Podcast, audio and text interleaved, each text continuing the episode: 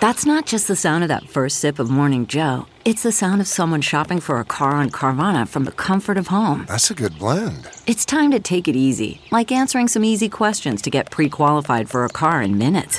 Talk about starting the morning right. Just like customizing your terms so your car fits your budget. Mm-mm-mm. Visit Carvana.com or download the app to experience car shopping the way it should be convenient, comfortable.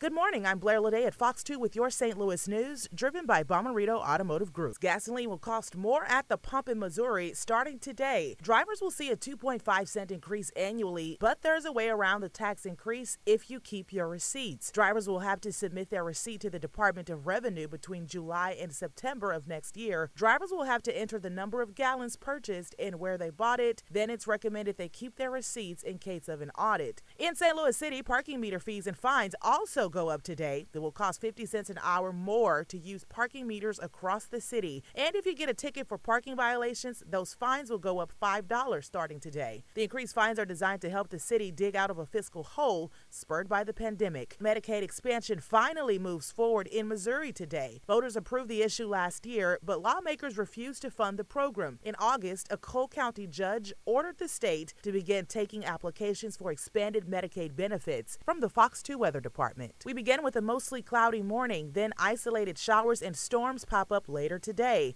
Temperatures will be above normal with highs in the low 80s. Saturday and Sunday will see periods of rain with the biggest chance on Saturday. Scattered showers and storms continue through Monday, but there will be dry time as well.